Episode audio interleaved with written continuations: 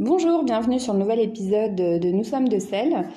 Aujourd'hui, j'ai l'honneur de recevoir euh, Isabelle Herbin, que j'ai rencontrée à un moment de ma vie particulier et qui restera dans mon cœur forcément euh, pour tout le temps.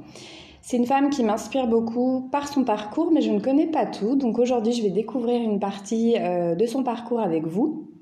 Donc bah, je vous présente Isabelle et bah, Isabelle, je te laisse euh, te présenter. Bonjour Aurore, donc, je suis Isabelle Herbin.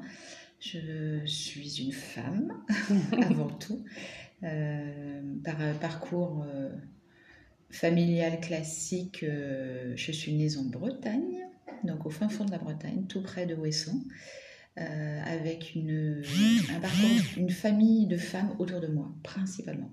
Il n'y a que des femmes qui, me, qui sont une grand-mère très présente, des tantes très présentes, une maman. Euh, mon papa est décédé quand j'étais très jeune et après, pour des raisons, euh, on va dire, scolaires, j'ai quitté la Bretagne au fur et à mesure et je suis venue euh, par plusieurs villes de passage où j'ai rencontré mon mari. On est venu s'installer à Lyon et actuellement, je, suis, je vis à Lyon avec ma famille et j'ai quatre enfants. D'accord, donc euh, beau parcours. Euh, la Bretagne, j'imagine que ça t'appelle de temps en temps ou... Beaucoup. Ouais. Euh, le besoin de la mer, hein, de voir la mer. Mmh. Euh, l'eau. L'eau est un élément euh, très fort euh, dans, ma, dans ma tête. Euh, c'est, c'est un lieu que j'adore, mais euh, que j'avais vraiment... que ma maman avait une maison euh, en bord de mer et que par des, des, des conséquences familiales euh, a été vendue. Donc maintenant, je n'ai plus de lieu pour me poser là-bas, donc euh, c'est vrai que ça, ça me manque. Ça te manque, oui. J'ai cinquante-cinq ans et on se rend compte que ses racines sont plus fortes que tout. Oui, ça, je l'ai toujours entendu. Euh, donc, tu nous as dit que tu avais vécu dans plusieurs endroits. Est-ce que tu veux nous en parler ou est-ce que... Oui, c'est différentes villes à travers la France. D'accord. Euh, pour des raisons soit scolaires, enfin étudiantes ou professionnelles. Et ensuite, euh, Lyon, j'adore. Mm-hmm. C'est une ville, une très très belle ville. Une oui. ville où on se pose à taille humaine, euh, qui a des magnifiques bâtiments, qui euh, a une douceur de vivre, avec des gens euh, de tout horizon. Ce que j'aime dans cette ville, c'est que justement, il y a pas, il y a des quartiers, effectivement, où il y a plus... des gens avec un peu plus de moyens, mais un peu tout se mélange donc partout. Oui. Euh, le pourtour de Lyon aussi, avec euh, les monts du Lyonnais, euh, les, les monts d'Or, le Beaujolais, c'est magnifique. Et puis le sud de Lyon, Vienne, est une oui. ville aussi. Euh, donc vraiment, je, on s'y plaît, euh, on aime. On va, on va voir euh, au fur et à mesure de notre vie euh, où on va continuer à vivre, mais en tout cas pour le moment on s'y plaît, ça fait vingt ans qu'on habite là. D'accord, j'allais te demander, ben, c'est parfait. Euh, j'aimerais que si tu as envie, de, ben, que tu nous partages un peu ton parcours, donc soit tu me parles, euh, parce que tu as quatre enfants, mais je sais que tu as un parcours professionnel aussi très intéressant, est-ce que tu veux nous en parler ? Oui, oui, oui. Je... Tout d'abord, effectivement, j'ai, fait, euh, j'ai passé un bac euh, sport-études, ensuite en Bretagne, ensuite j'ai continué euh, en pharma euh, là-bas. Et puis au fur et à mesure euh, de ma vie euh, familiale, euh, je jouais aussi au hand euh, à un niveau élevé. Et au fur et à mesure de ma vie familiale, on a déménagé et j'ai travaillé effectivement en officine. C'est un parcours... Euh, J'ai rencontré des gens extraordinaires et la dernière personne avec qui j'ai travaillé était tellement extraordinaire que je n'ai pas pu continuer dans ce milieu-là. Donc je suis ensuite, en arrivant sur Lyon, à la naissance de la troisième d'Adèle, j'ai euh, choisi de reprendre mes études et de faire euh, une fonction commerciale. D'accord.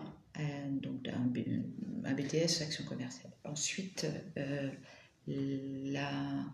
La vie m'a amenée à faire un stage, j'étais embauchée dans un premier labo pharmaceutique et puis j'ai progressé dans ces labos, j'ai changé de poste plusieurs fois et D'accord. j'ai fait quinze ans d'industrie pharmaceutique okay. sur des postes techniques et euh, commerciaux.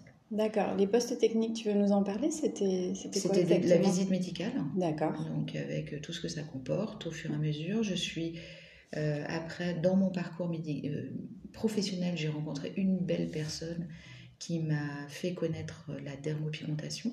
D'accord.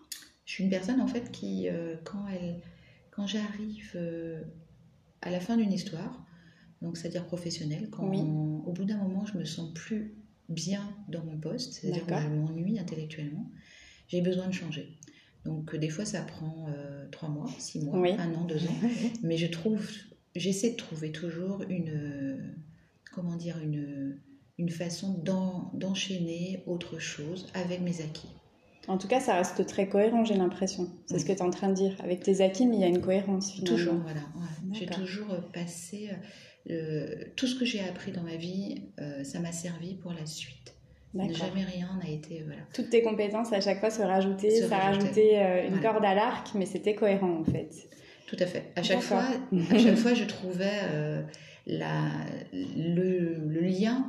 Qui, euh, qui voilà. Actuellement, j'ai deux postes. J'ai un premier poste, mmh. où, que j'ai, une société que j'ai créée, qui fait, donc j'effectue de la dermopigmentation médicale et esthétique. D'accord. En langage courant, euh, c'est du, la, du maquillage permanent pour mmh. le sourcil, les yeux et la bouche. Mais surtout, la dermopigmentation médicale, c'est les corrections des accidents de la vie. D'accord. Donc, c'est apporter aux gens qui ont plus, euh, par exemple, un, un mamelon, l'aréole mammaire, qu'on appelle ça, euh, sur un sein qui a eu une ablation, une reconstruction en volume, il n'y a plus la, la, le, oui. le mamelon, mmh. bah, je viens redessiner avec une machine de tatou, avec des encres spécifiques, cette, euh, on va dire, dessiner, recréer euh, visuellement le mamelon. D'accord. Après, vous pouvez avoir aussi, euh, tu peux avoir euh, bah, les grands brûlés, euh, les fentes labiales palatines, qui sont les becs de lièvre. D'accord. Les cicatrices diverses et variées, mm-hmm. les cicatrices visage qui peuvent être dues à un accident de voiture, mm-hmm. à un carcinome qui a été enlevé ouais. chirurgicalement, donc euh, voilà. Et puis aussi toute cette partie qui est venue au fur et à mesure après dans, ma de, dans la demande de ma patientèle, euh, c'est-à-dire euh, effectivement euh, les sourcils, oui. les yeux, oui. parce qu'en fait, euh, j'ai, de, j'ai une, une belle patientèle, une belle, oui, on peut dire une belle patientèle, qui a subi effectivement des chimios oui. et qui ont perdu euh, les cheveux, les sourcils. Mm-hmm. Et donc, en fait, à ce moment-là, j'apporte une réponse à leur besoin de se retrouver, mm-hmm. un petit peu comme avant. Donc là, c'est un dessin artistique, puisqu'il mmh. y a besoin vraiment de cette approche artiste, oui. euh, de cette approche du bien faire oui. jusqu'au bout. Et c'est important, c'est important de réaliser, d'apporter à la personne une réponse à sa demande. Et D'accord. c'est pas moi qui... qui enfin, je suis toujours force de proposition, mais c'est pas moi qui choisis, c'est toujours le patient qui choisit euh, ce qu'il voudrait pour lui.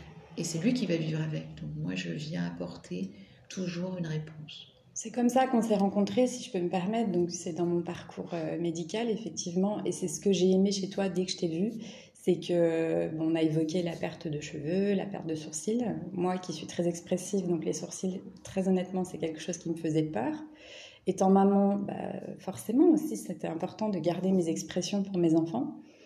Et c'est vrai que tu m'as toujours dit, le moment où tu le voudras, bah, tu viendras. Et tu m'as forcé en rien. Euh, bon, les circonstances ont fait qu'avec le Covid, j'ai pas eu besoin. Enfin, j'ai perdu mes cils et mes sourcils à ce moment-là. Donc finalement, c'était pas très grave que je sois seule chez moi. Mais euh, je sais que tu m'as toujours dit, si tu as besoin, c'est toi qui dis, c'est toi qui donne le feu vert. Et je me suis jamais sentie, en tout cas... Euh, forcée ou quoi que ce soit, et c'est ce que j'aime chez toi, c'est cette bienveillance, c'est cette, cette humilité, parce que tu es là pour nous aider, mais tu ne prends pas une place, euh, tu restes à ta juste place, mmh. et en même temps tu sais que c'est nécessaire.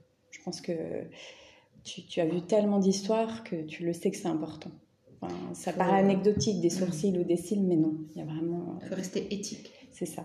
Il faut rester éthique dans ce métier, d'abord, avant tout, et mmh. toujours, et toujours se repositionner. C'est vrai qu'on est dans une société de consommation, une société oui. qui pousse beaucoup à la consommation. Oui. Et moi, donc, quand je me suis installée, j'ai de suite décidé de ne pas rentrer dans... On peut très rapidement rentrer dans une, une ah, approche commerciale, oui. et ce n'était pas du tout mon besoin. Mon, mon besoin, non, mais moi, mon envie, surtout, mon envie, oui. clairement. Euh, d'ailleurs... J'ai, je suis dans un cabinet médical, je suis en, dans un étage, voilà, donc je ne suis pas du tout sur une approche visuelle. Tout à fait. Euh, mon site, d'ailleurs, euh, conduit à ça aussi, c'est d'abord, avant tout, euh, l'approche, on va dire, personnelle et, et complètement humaine de, mm. que je veux mettre en avant et pas du tout une approche... Bah en tout cas, c'est réussi, c'est ce qui ressort. Mm. Moi, c'est, c'est ce que j'ai aimé, c'est ce que j'ai... Quand j'ai cherché, c'était... je suis tombée tout de suite sur toi. Donc, mm. j'ai pas cherché. Il y avait plein d'autres instituts après, mais mm. c'était pas la même approche. Mm. Euh, voilà, et euh, je voulais juste... Euh... Pour en finir aussi avec ton parcours, pour moi c'est important de savoir pourquoi euh, le soin aux autres, je pense qu'il n'y a pas de hasard, comment on, on a envie, euh, parce que je sais que tu es engagée aussi, euh, je, je, peut-être que je me trompe, je ne sais plus, mais tu, à Léon-Bérard tu avais fait pas mal... Euh... Alors je, je suis passée euh, à Léon-Bérard pour euh, rencontrer euh, les, tous les praticiens, mmh. euh, donc il y a, quand je me suis installée il y a dix ans, Euh, j'ai, effectivement, il y avait euh, quelque chose qui devait se lancer sur une étude euh, épidémiologique et avec la chargée de soins. Et puis, elle a été, euh, il y a eu beaucoup de changements. Et c'est un petit peu, c'est une grande machine, mmh. euh, une belle machine, mais euh, je me suis pas sentie, voilà, à, dans cette grande machine qui est énorme. Ouais. Voilà. Donc, euh, non, actuellement, je travaille au C H U de Villefranche dans le service euh, d'oncologie. Je viens. Euh, aider ces femmes qui ont besoin sur leur mamelon, euh, aussi au C H U de Clermont-Ferrand sur les fentes labiales palatines, et après je travaille euh, effectivement dans mon cabinet, et euh, ça c'est... Le côté hospitalier est très intéressant parce que je travaille avec d'autres euh, personnes, d'autres avec praticiens. Voilà, d'autres praticiens, mmh. j'échange, ça me fait du bien aussi, mmh. parce qu'au quotidien dans mon cabinet, quand je reçois mes patients, euh, c'est un grand moment de...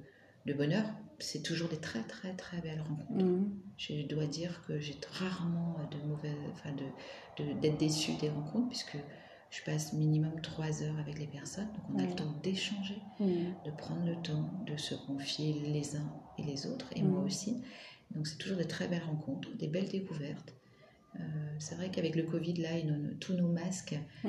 euh, on a moins d'expression de visage, c'est donc vrai. C'est compliqué. Euh, mmh. Et c'est la parole qui se, par contre, qui se libère énormément. Je suis d'accord avec le, toi.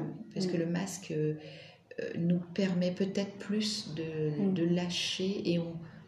J'ai découvert ça euh, dernièrement parce que des fois, je demande juste aux gens pendant trente secondes à peine, même pas dix secondes, de, de descendre leur masque pour faire, euh, quand je fais les sourcils, pour voir la symétrie d'un visage. Et je découvre des visages que j'aurais pas cru. Qu'on n'aurait pas soupçonné. Ah, pas du tout. Euh, moi, je connais plus maintenant les voix, les yeux, mm-hmm. les expressions des yeux. Mm-hmm. Euh, et c'est vrai que ça change.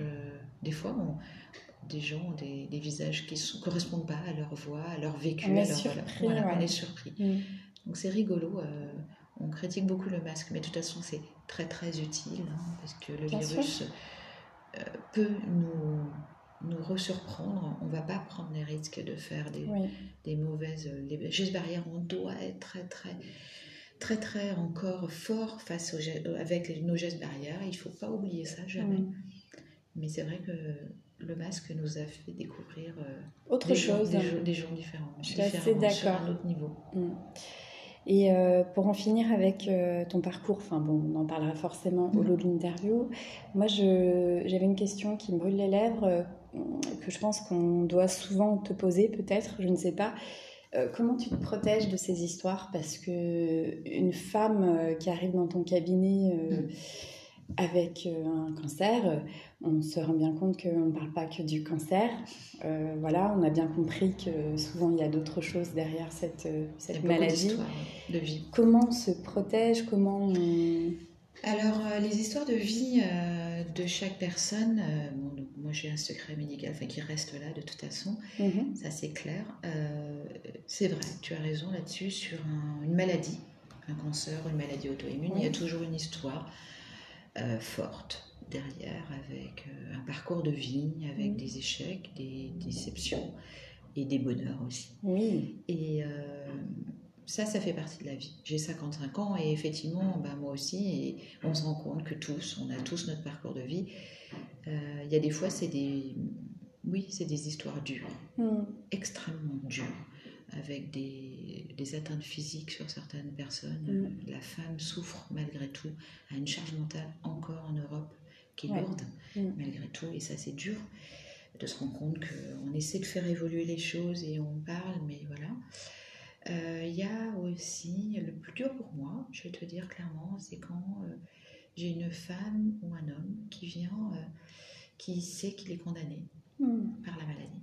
Donc c'est plusieurs, c'est des cancers multiples qui se sont déclenchés et qui, euh, ça m'est arrivé encore euh, la semaine dernière, une femme qui vient me dire « je veux pas mourir sans sourcils, je veux être sur mon lit de mort avec euh, un visage décent ». Ça, c'est compliqué pour moi encore, ça reste encore compliqué. L'approche de la mort euh, euh, est compliquée encore, euh, puisque ça fait partie de cette, ce chemin mm. qu'on a tous, qu'on va tous mourir à un moment. Mm. On le sait. On le sait, mais c'est vrai que ces femmes me touchent en, très personnellement, très fort. D'accord. Euh, la maladie, le cancer, on sait qu'on le soigne très bien en France, en Europe. Oui. On a quand même un taux de réussite qui est extraordinaire. Oui. Euh, l'enfant euh, touché par la maladie, c'est toujours pour tout le monde, et je pense que ça on peut pas, c'est toujours compliqué pour moi aussi. Il y a une forme d'injustice. Il y a une forme d'injustice. Mmh. Une femme ou un homme qui a un parcours de vie et qui se retrouve acculé à faire des choix euh, parce que la vie euh, et la maladie prend le dessus, malgré mmh. sa force de caractère, malgré mmh. son envie, malgré les mmh. soins qu'elle, qu'elle, qu'on lui inflige ou qu'elle, qu'elle se met elle-même, la personne, mmh. en jeu. Et ben malgré tout, euh, malgré tout ce qu'on peut, voilà, la mort est là. Mm. Et c'est, voilà, ça fait partie. Donc là, ces moments-là sont...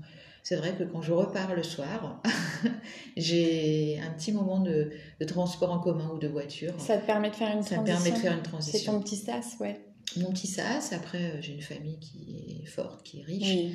en émotions et en... Voilà, et qui, que j'adore, que j'aime, j'aime mes enfants et mon mari. Donc, oui. euh, ça, c'est ma force à moi de, res- mm. de ressources. Euh, voilà, et c'est comme ça. J'ai ma maman aussi qui est malade, qui est atteinte par l'Alzheimer. Donc, elle ne comprend plus ce que je vis. Et euh, à entendre sa voix régulièrement au téléphone me fait tellement bien. Puisqu'elle est à mille kilomètres de moi, donc voilà. donc voilà, des petits bonheurs de la vie, du quotidien. Ben, bravo, merci en tout cas pour ce partage. Euh, ben, jolie transition, après c'est pareil, tu, tu réponds si tu as envie, tu sais que je ne force pas. Euh, tu as parlé, tu as grandi dans une famille de filles, on a ce point commun, moi j'ai trois sœurs, donc euh, oui, moi aussi. Euh, Tu me parles de ta maman, tu m'as parlé de ta grand-mère, mais est-ce que tu voudrais nous parler de femmes qui t'ont inspiré, une femme en particulier ou, ou plusieurs, et leur rendre hommage? Mmh. euh, y a une, bah, dans ma famille, oui, ma grand-mère, euh, les deux grands-mères, qui s'appelait Marie, qui était mariée ah. à un Joseph. Ah, c'est drôle. C'est rigolo. Hein. Ah bah ça me parle, c'est mon deuxième prénom. Ah oui. Donc, c'est... Ouais. On s'appelle toute Marie dans la famille en fait, on a tout le prénom Marie. En Bretagne c'est très très fort, hein. Le catholicisme est très puissant. Bien sûr. Ma grand-mère est née euh, en mille neuf cent sept je crois, euh, a vécu deux guerres, hein. Une ouais. première où son père est parti à la guerre, est revenu alcoolique, euh, une deuxième où elle a perdu sa maison, euh, ah oui. euh, en totalité bombardée par les... par les bombes allemandes, parce que les, Allemands, les, les bombes anglaises, parce que les Anglais venaient essayer de déloger les Allemands. Ouais. Dans le bout de la Bretagne, c'est ce qui s'est passé. Brest a été totalement détruit. Hein. D'accord. Elle avait cinq enf- six enfants à l'époque, donc cinq filles et un garçon. Pendant la guerre ? Ouais. Et euh, ils sont partis se cacher, et voilà. Et, euh, ah oui. et elle a remonté. Euh, et c'est une femme qui s'est jamais plainte, euh, qui a perdu son mari d'un cancer derrière. Hein, euh, et qui s'est jamais plainte, mais qui était, euh, qui était directive, parce que ce sont des femmes en Bretagne qui sont... Pourquoi les femmes... En... Il y a le matriarcat en Bretagne qui est très fort. Oui. Parce qu'en fait, ce sont des femmes qui se sont toujours retrouvées seules à un moment, soit par la guerre, soit par des hommes qui partaient... Euh, les marins. Les marins, mmh. ou les agriculteurs qui étaient tout le temps... C'est, c'est des pays pauvres. Hein. Euh, avant mille neuf cent soixante-dix, c'était quand même c'était des très contrées paysan. Très pauvres. Mmh. Voilà. Mmh. Il y a une autre femme dans le... en France qui m'inspire énormément, c'est Simone Veil. Mmh. D'accord. Simone Veil, pour moi, euh, en soixante-quinze, elle s'est battue pour la dépénalisation de l'avortement. Donc, ouais. je dis bien ce mot, dépénalisation, parce qu'une femme n'avait pas droit de son droit de corps. C'est-à-dire qu'elle pouvait mmh. être, euh, avoir un enfant et être obligée de garder cet enfant, de, de, de, d'avoir cette grossesse, euh, même si c'était contre son choix et son, ses vœux. Euh, cette femme s'est battue pour nous parce que c'est, la, oui. la, c'est elle qui a fait évoluer la, femme, la place de la femme dans la vie, euh, dans la société française. On ne peut Exactement. Pas dire le contraire. Non. Cette femme, elle, à seize ans, elle s'est retrouvée dans un camp à Auschwitz. Elle a perdu euh, son frère, son, ses parents. Elle a eu sa sœur. Elle s'en est sortie grâce à la musique. Donc c'est ce que je vais vous dire, c'est que si on a une passion, ou une, une envie ou quelque chose sur lequel on peut se retrouver, on s'en sort. Donc quand alors on lit son livre, ses livres, on se rend compte que ça, c'était sa force. Mmh. Il faut avoir une force dans la vie, des fois on n'en a pas. Oui. Mais la vie nous force mmh. à la trouver. À la trouver, exactement. Ouais. À trouver nos ressources. Ouais.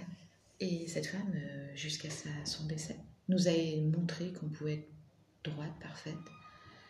Euh, elle a eu des, forcément des choses, des doutes dans sa vie. Mais, euh, mais elle était incroyable. Elle était incroyable. Mmh. Une force de vie énorme, avec mmh. une droiture.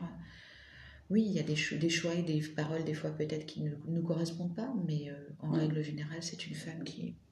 Bon, je pense qu'on est nombreuses euh, ouais. à lui rendre hommage. Ouais, voilà. D'accord, super. Euh, quand tu étais petite, est-ce qu'il y avait un, un héros ou une héroïne de film, de dessin animé comme ça, euh, auquel tu aurais pu t'identifier ? Ouais, euh, c'est... Non, j'ai, j'avoue qu'enfant... Euh... Enfant, j'ai... Non, parce que très tôt, euh, donc j'avais des parents, ils étaient agriculteurs, donc ils élevaient, euh, ils avaient une ferme. Donc très tôt, euh, nous, on a bossé euh, dès qu'on pouvait, euh, le week-end, euh, on aidait à nos parents. Euh, dans, une, dans, une, dans une commune du fond de la Bretagne, euh, avec euh, des parents qui bossaient énormément. Non, j'avoue que des, euh, la télé, ça n'a jamais été mon plaisir. Euh, les livres, oui.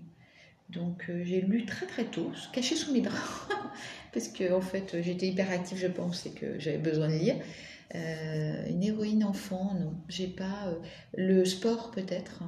Euh... Oui, parce que tu m'as dit que tu avais fait sport et tu, ouais, voilà. Donc, tu faisais du hand, du hand c'est ouais. ça ouais. D'accord. Du hand. Et, euh... et pourquoi le hand ? Parce qu'en fait, c'était dans le village d'à côté, de mon village, et puis dans la ville d'à côté, il y avait des belles équipes de hand. Je commençais à huit ans, et, et je me suis... Le sport, équipe, le sport d'équipe, la vie au, autour du sport d'équipe, j'ai aimé vraiment. Mais c'est, c'est chouette, le hand, ouais, c'est un beau ouais. sport. Ouais, ça m'a fait progresser intellectuellement. Et puis justement, quand mon papa est décédé, c'est le sport qui m'a sorti de là. C'est ça, mmh, ma force. D'accord. C'est le sport qui m'a donné jusqu'à trente ans une, une puissance, et qui me donne encore une puissance et... Euh, un, intellectuelle, on peut le dire aussi, mentale. Oui, c'est le mental. Ouais, mmh. mental et l'envie toujours de, mmh. euh, de, de, de montrer qu'on est capable de mieux faire. Mmh. Euh, qu'on peut progresser. Qu'on peut progresser, alors pas que physiquement, hein, mais aussi sur le plan, euh, voilà. Et le... Tout le monde ne peut pas avoir cette, euh, cette pu- une puissance, euh, voilà, tout le monde ne trouve pas. Non. Mais euh, c'est ce que je disais tout à l'heure, avoir une passion... On n'est pas obligé, mais... Pas obligé, non, on n'est pas obligé, tout à fait. La charge mentale d'une femme, justement, euh, je trouve, euh, elle reste là, actuellement, dans nos sociétés. Euh, ouais. C'est toujours une femme qui doit... Euh, elle n'a pas droit un peu à l'erreur, elle doit être... Elle, elle doit avoir le, toujours le besoin de bien réussir. Je suis d'accord. Et ça, c'est difficile, je trouve, parce que ce qu'on dit à l'instant, euh, tout le monde ne peut pas avoir cette, euh, ce, ce, cette puissance-là. Euh, et donc, en fait, cette charge mentale, elle est forte. Un homme qui ne réussit pas, oui, dans mmh. une équipe, par exemple, professionnelle, un homme qui se laisse aller, c'est pas très grave. Mmh. Voilà. Dans une femme, ah bah non, ah non, elle n'a pas droit. Elle se doit d'être forte pour ses enfants, si elle a des enfants. Elle se doit d'être forte dans la vie. Elle n'a pas droit. Et elle n'a pas le droit à l'erreur. Ça, je suis assez d'accord. Et c'est encore d'actualité. Ouais. Et toutes ces femmes qui souffrent, qui n'ont pas eu d'enfants, parce qu'il y en a par choix mmh. ou par... Parce que la vie ne les a pas... Oui. Ne leur a pas donné la possibilité d'avoir mmh. un enfant. Et je trouve qu'elles n'ont pas de considération. Il y a encore que... Il mmh. faut le savoir qu'il y a trois ans seulement, les banques ont admis que sur un chéquier, une femme peut s'appeler madame si elle n'était pas mariée. Avant, c'était mademoiselle. Mmh. C'est horrible. Ouais. C'est quoi cette histoire ? mmh. On est au vingt et unième siècle. Ouais. Je trouve ça mais délétoire, mmh. mauvais et mesquin non, mais de oui. la part des, des hommes. Non, mais tout à fait. Et puis, comme tu dis, il y a une forme de non-légitimité pour certaines femmes ouais. euh, qui n'ont pas porté la vie pour différentes raisons. Qui... Des fois, c'est un choix. Hein. Et puis, des ouais. fois, c'est, euh, c'est la vie qui les rattrape. Non, puis je crois qu'on a... Pas, enfin, moi en tout cas, pour avoir eu dans mon entourage plusieurs femmes qui n'avaient pas d'enfants et qui étaient très épanouies à plein de niveaux, combien de fois j'entendais à des repas de famille, bon alors, et toi c'est pour quand ? Et en fait, euh, la quarantaine approchant, à un moment donné, euh, je me disais, mais déjà on ne sait pas si elle n'a pas essayé, on ne oui. sait pas, enfin, Voilà, et je sais que j'ai eu une fois dans mon entourage une, une femme qui a osé dire « Mais non, mais moi, j'y arrive pas. Depuis dix ans, je veux un bébé. » Voilà, bon, bah, ça calme, hein, c'est le genre de réponse qui calme. Mais je suis d'accord avec toi qu'il y a une forme de... Pour de certaines pression. Femmes, effectivement, qui pensent ne pas être... Euh, euh, parce oui. On va en venir justement à ma question, si, si tu as envie d'y répondre. À quel moment tu t'es sentie femme? Et beaucoup vont dire « Quand je suis devenue maman. » Et en fait, on va discuter avec des mamans et tu vas te rendre compte que non, elles ne sont pas devenues femmes. Enfin, euh, elles ne se sont pas senties être femmes à partir du moment où elles sont devenues mamans. Donc, euh, je, je pense qu'on a encore trop cette image. Tu deviens femme à partir du moment où tu es dans la maternité, alors qu'on est femme. On est N-E oui. et E. Et en fait, je ne sais pas. Il y a encore ce truc... Il euh, faut espérer que ça évolue quand même. Mais je pense qu'avec les nouvelles générations, ça va... La, la nouvelle génération, parce que mon deuxième poste, justement, c'est ce que tout à l'heure je disais, c'est que je, je suis dans une, dans une start-up de production de jeux vidéo et, j'ai, et j'ai, je, j'accompagne euh, les, à l'intérieur en R H. Hein, c'est tout, tous ces jeunes qui ont euh, entre vingt-trois et, et à peine trente ans. D'accord. Le, le D G a dix ans de moins que moi, on s'arrange très bien et voilà. Et on avance doucement, lui comme moi d'ailleurs, c'est très intéressant. Je fais une journée par semaine avec, avec eux dans cette, dans cette, dans ce, cette start-up. Et c'est marrant comment t'es arrivée euh... Euh, bah, par choix au départ, parce que c'est vrai que mon métier j'adore, mais j'avais besoin d'aller vraiment explorer autre, explorer autre chose. Autre chose. Donc, mmh. Une nouvelle fois, plutôt que de casser tout ce que j'avais mis en place ici et qui a dix ans. Euh, et que, qu'il fonctionne très très bien et que j'adore, mais mmh. je voulais pas me, justement arriver au stade où, mmh. quand on a cinquante-cinq ans euh, enfin, on, on fait des choix différents, mais je voulais pas casser ce que j'avais mis en place et que j'adore mmh. et que je voulais pas me, non plus me, comment, me dégoûter de mon métier mmh. donc j'ai décidé de travailler effectivement trois jours et demi par semaine sur cette activité de dermopigmentation et je suis allée chercher un autre poste qui est celui-là. Donc j'accompagne des jeunes et je suis en plein dedans, c'est-à-dire sur des jeunes qui ont vingt-cinq, en règle générale, vingt-trois vingt-cinq, euh, qui sont à leur premier poste, mmh. qui sont passionnés par le jeu vidéo et qui voilà. Et en fait, on, là j'ai réalisé, j'ai, j'ai mes enfants hein, qui ont ces âges-là, mais euh, j'ai réalisé, parce que par, avec mes enfants, je n'ai pas la même approche, euh, que cette génération a décidé de casser les codes. Oui. Complètement, c'est-à-dire mmh. la reconnaissance par le travail, non. Mmh. La reconnaissance par un poste, non. Mmh. La reconnaissance euh, d'eux à travers autre chose, oui. C'est-à-dire ils veulent qu'on les prenne pour des êtres humains, exactement. Que ce soit des femmes ou des hommes. Mmh. Ils restent dans le monde du travail, même dans ces sociétés-là, dans ces start-up. Encore, des fois, je me barre, des différences entre les hommes et les femmes. Mmh. Pas sur le plan salaire, mais euh, sur des choses, euh, voilà. Et je me bats et j'ai un, effectivement un D G qui est hyper compréhensif, c'est-à-dire qu'on a une jeune fille euh, qui a des problèmes euh, médicaux euh, classiques, mensuels, et qui a besoin de temps pour ce moment-là. Et bien, c'est accepté, c'est, on avance. Donc ça, c'est, c'est génial. Et, c'est ouais. pas un, c'est, et ce sont c'est aussi ces managers qui ont pratiquement son âge, hein, ouais. euh, qui ont tout à fait, euh, m'ont fait avancer moi aussi, parce que moi, j'étais encore avec mes, mes valises d'avant. Ouais. Il euh, y a une vraie prise de conscience et ça je, je ouais. vois et c'est génial et je trouve c'est que une vraie prise en charge de, ouais. voilà, de la personne la personne dans sa totalité mais c'est la quête actuelle, voilà c'est ça, c'est, on est des humains avant d'être un poste, avant d'être euh, une place dans une entreprise en ouais. effet on ouais. est un humain ouais. et la bienveillance, alors c'est un terme qui est très à la mode, oui, c'est hyper à la mode qu'on mais... dit beaucoup mais qui est vrai. Mm. Enfin, moi, je remets, euh, parce qu'évidemment, il y a toute cette mode-là, mais euh, être bien avec soi-même, mm. c'est pas donné. Non. C'est pas, on ne on, on trouve pas dans un paquet surprise, non. on ne l'achète pas.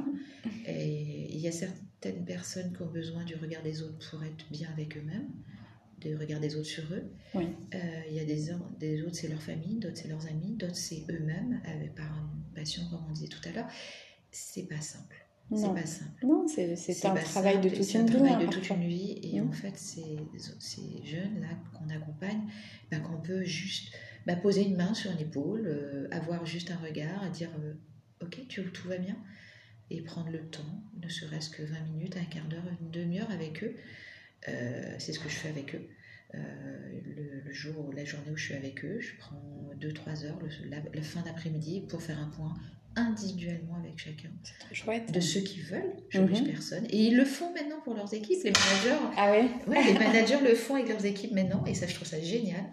Euh, et voilà. Et là, on touche à... Euh, j'ai horreur du management où on met la tête dans le sable et on dit ouais. « Ah, ça va passer mm. ». J'ai bien compris qu'il y avait quelque chose qui n'allait pas, mais surtout, je fuis. Ouais. La fuite étant mm. la pire des solutions pour moi. Moi aussi, les gens je qui pense. fuient, les gens qui ne regardent pas en face, mm. les gens qui ne sont pas capables de prendre en charge mm. euh, la charge, la charge de leur vie. Ouais. Et ça fait partie de notre vie, euh, d'avoir des ennuis, d'avoir des choses qui ouais. ne vont pas dans le dans la vie. Et ben en fait là, on, on se conduit à la maladie. Complètement. Je suis d'accord. On se conduit, on prend la main de la maladie. Ah mais complètement. Et on s'oublie totalement. On s'oublie et on... Et euh, ce que moi je constate, c'est qu'ils font, en tout cas cette génération, parce que moi aussi, je, enfin moi je suis très optimiste sur la génération à venir, je pense qu'ils ils font de eux une priorité ouais. avant tout. Ah, et ça choque certains managers, mais moi je crois ah, que non, c'est la meilleure des choses à faire. Ouais. Et comme tu dis, les différences justement hommes-femmes, les conditions de travail, euh, j'entends encore moi des phrases, euh, je suis dans un milieu assez particulier, donc ouais. j'entends encore des phrases très... très particulières, qui me font bondir, mais je me permets de dire que je ne suis pas OK avec ce qu'ils disent. Mais c'est vrai que je trouve que ça tend quand même à... On va vers autre chose et tant mieux, tant mieux. Et c'est important d'être bien dans sa vie, dans sa peau, parce que ça impacte sur tout, en fait. Ça impacte sur tout, ouais, ça impacte sur notre façon d'être, oui. sur notre vie au quotidien, c'est-à-dire le oui. travail. Parce que malgré tout, on y passe du temps au travail. Oui. On passe plus de temps à, au travail qu'en pré, enfin, en présence, non à la maison, mais on dort. Oui. Donc effectivement, mm. euh, voilà. Donc cette pré- préserver ce temps euh, de qualité au travail fait que je suis sûre que plein de familles se sentiraient mieux. Oui. Plein de familles, mm. énormément de personnes se sentiraient mieux. Euh, la qualité de vie intrinsèque à la maison serait de très haute qualité. Je suis d'accord.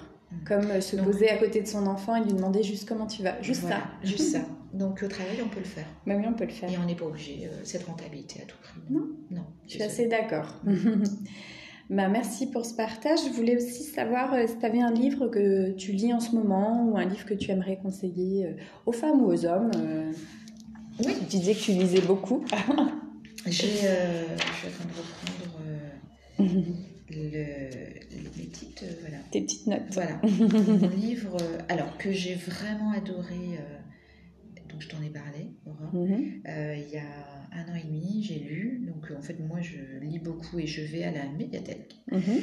parce que j'ai trouvé une très bonne médiathèque où il y a une belle qualité de livres, de choix, et ça me permet de lire. Euh, tout type de choses. Parce elle est où cette médiathèque ? Elle est à Craponne, parce D'accord. que j'habite dans l'ouest, enfin par là, oui. sur Craponne en fait. Mm-hmm. Euh, c'est juste génial parce que ben, j'ai accès à plein de livres. Donc je prends des livres, il y a des livres que des fois j'ai pas le moment de lire, mais mm-hmm. je mets de côté, que je remets à la médiathèque et je vais reprendre. Des fois ils me disent, vous l'avez déjà emprunté ? Ben non, mais je ne l'avais pas fini parce que je n'étais pas oui. en adéquation des à ce moment-là. Pas, voilà. ouais. Donc j'ai arrêté d'acheter des livres et je ne les achète que quand je les adore. Mmh. Voilà, donc je constitue ma bibliothèque tout doucement avec des choses que j'aime et pas des choses, parce qu'il y a beaucoup de choses qui sont publiées, il y a des très bonnes choses Comme, oui. qui me touchent et il y a des choses, oh, c'est juste incroyable. J'aurais besoin justement euh, que les, les maisons d'édition comprennent un peu qu'on a besoin de vie et de rire aussi, oui. qu'on arrête de faire des choses très noires. Oui. Euh, voilà, donc on avance un peu aussi, euh, que rien n'est tout noir dans la vie et qu'il euh, y a des gens qui nuancé. sont capables d'écrire des belles choses ouais. avec des sentiments dans le bonheur et dans la... Alors c'est pas non plus montrer que le bonheur est partout, non, mais voilà. Mais c'est important. Et là c'est un livre, ça s'appelle La Discrétion, c'est de Faïza Guène, et mm-hmm. de chez Plon. Et c'est l'histoire d'une femme euh, algérienne qui se retrouve, euh, c'est une jeune femme algérienne, qui se retrouve avec une maman qui était née en Algérie, qui a... dont son père était, euh, effectivement, faisait partie des forces, euh, pas militaires, mais qui ont combattu les Français. D'accord. Donc elle explique ce point de vue-là, c'est mmh. extraordinaire. Parce qu'en fait, on a toujours, nous, connu que les Algériens, voilà, non, tout ce qu'on peut nous raconter, avec notre regard, de, notre prisme, prisme d'Occident, d'Occident ouais. euh, là-bas, bah, oui, ils étaient pauvres déjà avant, mm. ils, étaient, ils vivaient dans des villages avec pas grand-chose, et puis les Français ont effectivement euh, utilisé les ressources de chez eux, euh, et ils ont perdu, comme tout colon hein, qui prend, ils ont perdu leur vie, leur mmh. âme. Et en fait, son papa a combattu les Français. Donc, euh, je peux me faire des, des ennemis là-dessus, mais n'empêche que euh, je pense qu'il y avait des, des gens très bien dans les, là-bas, autant que nous, on a des Français qui sont très bien, qui étaient là-bas aussi, et des, des, ouais. et des militaires qui étaient très bien là-bas aussi. Bah, bien sûr. Et je pense qu'il faut arrêter de diaboliser les choses. Il ne faut pas stigmatiser, exactement. Et, euh, et elle, elle raconte à travers son, sa maman, euh, justement, je vais vous lire... Euh, Yamina a longtemps eu l'impression d'avoir perdu beaucoup de choses, de temps, de moments, avec sa famille, avec son père, d'avoir été arrachée à sa terre et à son Algérie. Elle a beaucoup de réquillé de, de figures de son enfance, enfin, explosé ses, ses, les figures de son enfance. Mais voilà, aujourd'hui, à nouveau, elle retrouve sa figure, ses droits et son... Et son et ses droits de, à elle dans sa vie et tout l'amour qu'elle peut. Donc c'est une femme qui s'est reconstruite en France dans des conditions, il faut juste voir comment ils sont arrivés, parce que son mari effectivement est venu travailler en France et elle l'a rejoint. Euh, ils vivaient euh, dans des logements insalubres, ils ont réussi à acheter leur premier logement, ils ont eu trois enfants et dont cette jeune femme qui s'appelle Faïza Guène qui écrit, et c'est d'une, ça touche énormément parce que toute femme à un moment s'est déracinée. Mmh. Euh, et c'est ça qui m'a construit moi. Mmh. C'est parce le que déracinement. Je suis partie. Ouais. Mmh. Je suis partie d'une Bretagne qui était cocoon, hein, qui était mmh. bien. J'avais tout le monde autour de moi, mmh. avec tout ce qu'on disait tout à l'heure, euh, ces femmes qui sont là autour, qui ne sont pas forcément bienveillantes par contre, parce qu'elles ont des valises aux poches qui ah sont bah. énormes. Mmh. Euh, on doit faire comme ça, on doit faire comme ci, parce qu'en mmh. Bretagne c'est non, non, non. Et j'ai quitté et je me suis construite à partir de ce moment-là. Mmh. Et c'est ça qui m'a force. Mmh. C'est que je me suis construite moi, personnellement, en toute seule, déracinant, ouais. en me déracinant. Mmh. Donc dans le déracinement, ce que mmh. tu as vécu toi, Aurore, aussi, oui. et ben, en se déracinant, c'est dur au début. C'est, oui, c'est, c'est pas simple. Non, c'est pas simple. J'ai une amie, là, sa fille vient de partir, elle pleure tous les soirs au téléphone. Ouais, non, c'est pas elle doit avoir dix-huit ans. Et je pense que je me suis construite. Et justement, quand je vois mes propres enfants... J'ai ma fille aussi qui est partie à huit mille kilomètres faire ses études l'année dernière, hein, post-bac. Et on a senti, j'ai senti en l'appelant qu'elle avait mal au cœur certains jours, mais elle l'a jamais. Parce que je pense que je me suis construite moi d'abord et elle a pu se construire en tant que fille. Ah oui, bah après, forcément, elle a eu euh, voilà, elle cet a, exemple. La famille, c'est très bien, c'est chouette, c'est fort, mais ça doit pouvoir lâcher l'enfant, ouais. mmh. son enfant.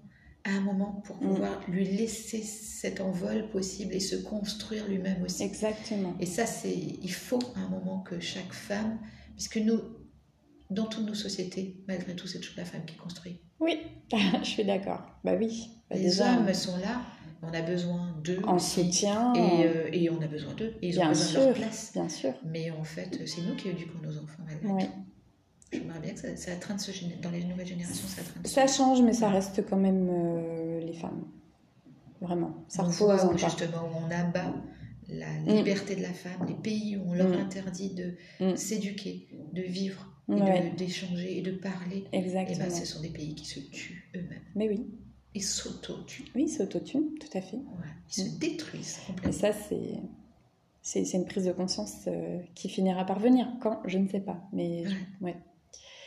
Il y a une deuxième femme euh, dans l'écriture que j'adore. Oui. Euh, c'est euh, Andrée Chedid. Ah. Que j'adore. Euh, c'est une femme... Euh, euh, elle est connue pour ses poèmes. Voilà. Et elle est, c'est, une, c'est une très belle femme. Après, elle a réussi aussi euh, à traverser des choses euh, voilà, qui... Je connais pas trop le parcours d'Andrée Chedid. Non. Ben, une femme, elle est née, elle était euh, égyptienne. Ouais. et euh, syrienne, euh, Maria. Alors je sais voilà. que c'est la grand-mère de, de, de M, voilà. que j'aime beaucoup. Voilà. Et de Chedid, et la et maman de, de oui. Chedid. Oui. Euh, c'est des femmes euh, qui, ont, qui ont dû se constituer euh, vraiment euh, très fort parce qu'elles ont dû aller chercher euh, les, des, des forces dans leur, dans, le, dans leur personnalité pour aller construire leur famille. Euh, qu'une femme poète en France, mais enfin, tout le monde connaît Baudelaire, tout le monde connaît, enfin, ouais. ça, enfin tout le monde connaît mmh. tout le monde, mais une femme, dites-moi, citez-moi une femme. Ben une poète, non, il y en a pas. Enfin, on dit même une poétesse, hein. ouais, une poétesse, ouais. Et elle, elle est sortie au bac il y a deux ans, et même ma propre fille euh, ne connaissait pas, alors qu'elle en avait entendu parler avec moi, mais ouais, jamais elle n'a pas réussi à, Alors, il y avait une, il y a une, un poème que je vais vous lire d'elle. « Ce sont ces corps n'ont pas eu lieu, ni ces cœurs, ni ces nuits. Sans les fleuves de l'émoi, rien, rien ne s'assemble. Il nous faut le partage, il nous faut l'incendie, pour que s'amorce la source, pour que vive la vie. » Comment il s'appelle ce... Vivre. Merci. Tout, dans, tout, dans tout là, là on a la, la force d'une vie, de tout ce que veut dire notre corps. Et donc, je veux revenir à ton historique, à toi. Euh, vraiment, et ben, effectivement, dans le corps d'une femme, quand on atteint sa, sa source de vie, c'est-à-dire un cancer, puisque dans un cancer, on va abattre la vie, les cellules, par la chimio, hein, on va être clair. La chimio, c'est quoi? C'est un produit de chimiothérapie, c'est un produit chimique que l'on vient mettre dans une veine, mmh. dans un cathéter en général, enfin dans une...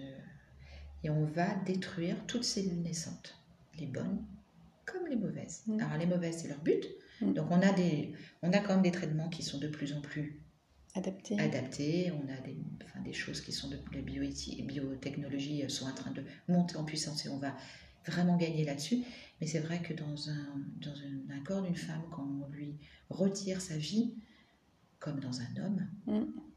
et ben, quel est, comment se constituer? Et c'est là où, toi, Aurore, ben justement, on a besoin de ça, on a besoin de trouver des gens, des personnes qui vont nous aider à comprendre que c'est qu'un moment de cette, cette étape de la maladie. Exactement. Et que la vie va continuer derrière, ben que oui. tout va reprendre. Mm.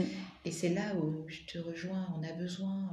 Bah oui, comme on disait, bienveillance, ça c'est certes, mais aussi d'accompagnement. Exactement. Et il faut trouver les bonnes personnes. Donc ça peut être euh, bah, sa voisine, ça peut être la boulangère, ça Exactement. Peut être un médecin, ça peut être une, une infirmière, soeur, une infirmière. Soeur. Mm. C'est un homme mm. de soutien, un papa, une, mm. une maman. Voilà. Une, et, et on a besoin d'aller. Et quand on est cette personne qui accompagne dans la maladie quelqu'un, il peut avoir des moments, et là je vais juste rentrer dans un moment qui, on peut avoir des moments de doute, parce qu'on a l'impression que la personne à un moment reprend vie et on n'est plus son accompagnant, et on peut avoir cette perte euh, d'intérêt qui peut être sembler être euh, comme un, quelqu'un qui veut plus de nous. Oui. Dans l'accompagnement. Mm.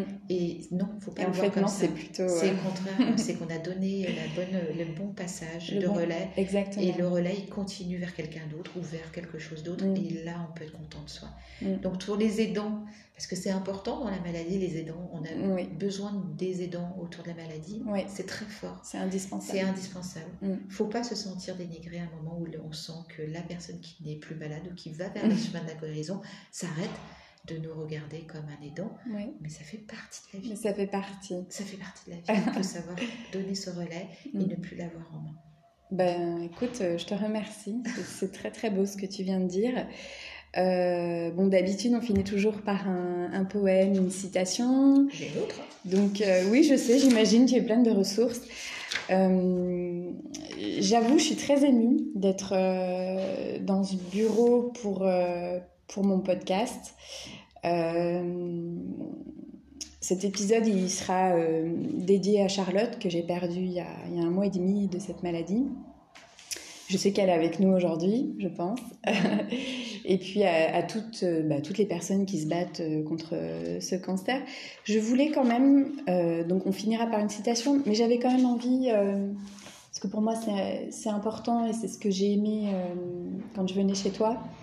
Euh, j'aimerais que tu me dises, parce que parfois on dit que c'est superficiel, on est d'accord que c'est pas superficiel pour une femme qui a un cancer euh, de s'inquiéter de la perte de ses cheveux, de comment ça va repousser, mmh. de mettre des turbans, des perruques, de refaire une... on est bien d'accord, et ça je pense que c'est important d'en parler, parce que moi j'ai eu des discours, mais ça repousse Aurore, mais ça repousse, oui, mais sur le moment on est, euh... c'est quelque chose de compliqué, ouais.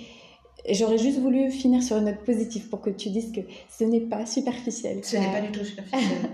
euh, la prise en charge globale, esthétique, euh, visuelle de la maladie est très, très, très importante dans euh, la, l'avancement de la maladie. Ah oui, dans le processus, dans, dans de, le processus guérison. de guérison. Mmh. Euh, tu es venu vers moi ce jour-là, tu es arrivé... Euh, on a beaucoup échangé, on a, on a passé plus de temps à parler ensemble. Oui. Je n'ai jamais eu aucun acte sur toi. Mais non. euh, voilà. Euh, c'était une demande que tu avais besoin à ce moment-là. Tu avais mmh. besoin d'une, d'une réponse mmh. à ce que tu viens de m'expliquer. Mmh. C'est-à-dire que tu avais besoin de penser que tu allais ret- enfin, te, re- te retrouver, toi, visuellement, dans la maladie. Exactement. Ça, cette demande, elle est tout à fait justifiable. Mmh. Elle est naturelle, mmh. justifiée, complètement. Qu'on ait des réponses. Alors, il y a les socio-esthéticiennes qui apportent beaucoup. Il y a oui. les coiffeuses aussi, oui. les socio-coiffeuses, qui sont d'une grande aide. Mmh. Moi, je travaille avec des gens qui sont juste mmh. géniaux. Mmh. Euh, des gens euh, qui, forcément, proposent pas que la perruque. Hein. Non, non. Ah, non, non, non. Il y a plein de choses. La socio-esthéticienne, eh ben, elle va être là pour prendre en main un massage de main, des choses Exactement. Comme ça. Mmh. Euh, des choses... J'en ai là, bénéficié. Voilà, apporter mmh. Euh, mmh. des conseils sur les produits, sur mmh. les... Voilà. Euh, on a des kinés qui sont juste, qui font partie, voilà, qui sont juste extraordinaires, hein, du réseau rose. C'est extraordinaire. Donc justement, on vient sur Octobre Rose parce qu'on est en plein dans le mois. Voilà. Octobre mmh. Rose, ça a été euh, effectivement lancé par, c'est, c'est pas de la pub que je fais, mais par Estelle Audeur, hein, euh, qui a pris, en, qui a voulu prendre en charge ces femmes qui effectivement souffraient d'un cancer. C'est une, un mouvement planétaire, c'est mmh. extraordinaire. Donc maintenant, il y a plein de, d'accompagnements, Exactement. Plein de choses qui se font. Il y a de l'argent qui est récolté, oui. qui permet à beaucoup de structures hospitalières et autres de pouvoir justement euh, euh, ben, monter des projets. Euh, moi, si j'interviens à l'hôpital, c'est grâce à ce type de projet. Oui. Hein. Euh, parce que ce sont des associations qui, euh, qui, qui prennent en charge euh, les, mmh. les, les, euh, justement l'accompagnement esthétique euh, sur les femmes et les hommes aussi, il hein, ne faut pas oublier. Et, et donc du coup, euh, moi je, je, je te dis, euh, cette, cette prise, cette, ce, ce questionnement que tu t'es faite, naturel. Voilà. Mmh. Pas de culpabilité à avoir. Et je pense Aucune que c'est important. elle, est, elle, est, elle est légitime. Ouais. La deuxième chose, c'est que juste, voilà, on a de plus en plus, effectivement, de gens qui savent répondre mmh. correctement. Le corps, le corps médical a, est en train d'énormément progresser là-dessus mmh. et prendre, effectivement, en compte la personne avant un résultat technique. Oui. Mmh. Le résultat technique pour un médecin, c'est de vous sauver. C'est tout. C'était, c'est en train de changer. Et heureusement, voilà. On a une nouvelle génération qui arrive. Ah oui, moi j'ai, j'ai eu un super accompagnement voilà. là-dessus. Euh, et voilà, c'est de vous j'ai a... eu beaucoup de chance. C'est vous de sauver mmh. de la... et de garder le vivre. On m'a plus posé des questions sur moi finalement que, voilà. que même la tumeur au début, je savais même pas comment, comment ça s'appelait. J'ai, j'ai découvert les termes, donc oui, oui, je, je pense que voilà. voilà. Elle est légitime, le besoin de se, se recentrer sur soi et de se retrouver visuellement. Une femme qui a eu une ablation de sein, ouais. qui se retrouve devant sa glace en sortie de douche avec un sein, il euh, faut savoir qu'il y a que, quand même, on n'est qu'à à peine à quarante pour cent, à un peu plus de quarante pour cent de femmes qui se font reconstruire en France. Oui. C'est dur. Mm. C'est dur que dire qu'elles se sentent plus légitimes d'être une femme à part entière. Mm. Alors, il y a des questions d'âge. Hein. Je reconnais qu'à quatre-vingts ans, on n'a pas envie, voilà. Ou même certaines femmes à quatre-vingts ans ont envie, mais c'est, euh, voilà, c'est, elles vont porter une prothèse peut-être autre. Mais je dis, attention, ne vous oubliez pas les femmes. Non, Moi, j'ai, j'ai un grand plaisir quand je vois une femme arriver, plusieurs années plus tard, qui a fait le choix de reconstruire son sein, plusieurs années après. Parce que je me dis, elle, elle, elle s'est retrouvée. Mm. Bon, bah, des fois, il y a des accidents de la vie, des oui. divorces, des oui. séparations, mm. qui font qu'elle se recentre ou pas. Ou qu'elle s'oublie aussi mm. après. Ça fait mal au cœur. Ouais. N'oubliez pas qu'on est avant tout une femme. Merci beaucoup. Donc, ben, on va finir par une citation. Et euh, ben, je te remercie d'avance.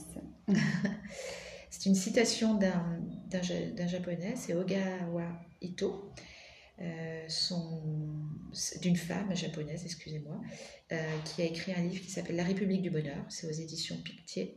Et cette phrase, elle, tout ce qu'on vient de se dire, fais comme tu l'entends. Ne renonce pas en cours de route. Merci. Je te remercie. Au revoir. Au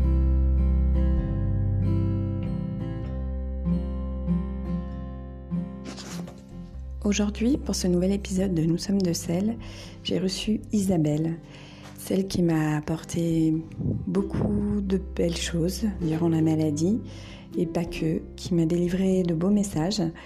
J'espère que cet épisode vous plaira parce que je le trouve euh, plein de douceur, euh, d'intelligence émotionnelle. Euh, elle nous partage de belles choses et, euh, et j'attends vos retours.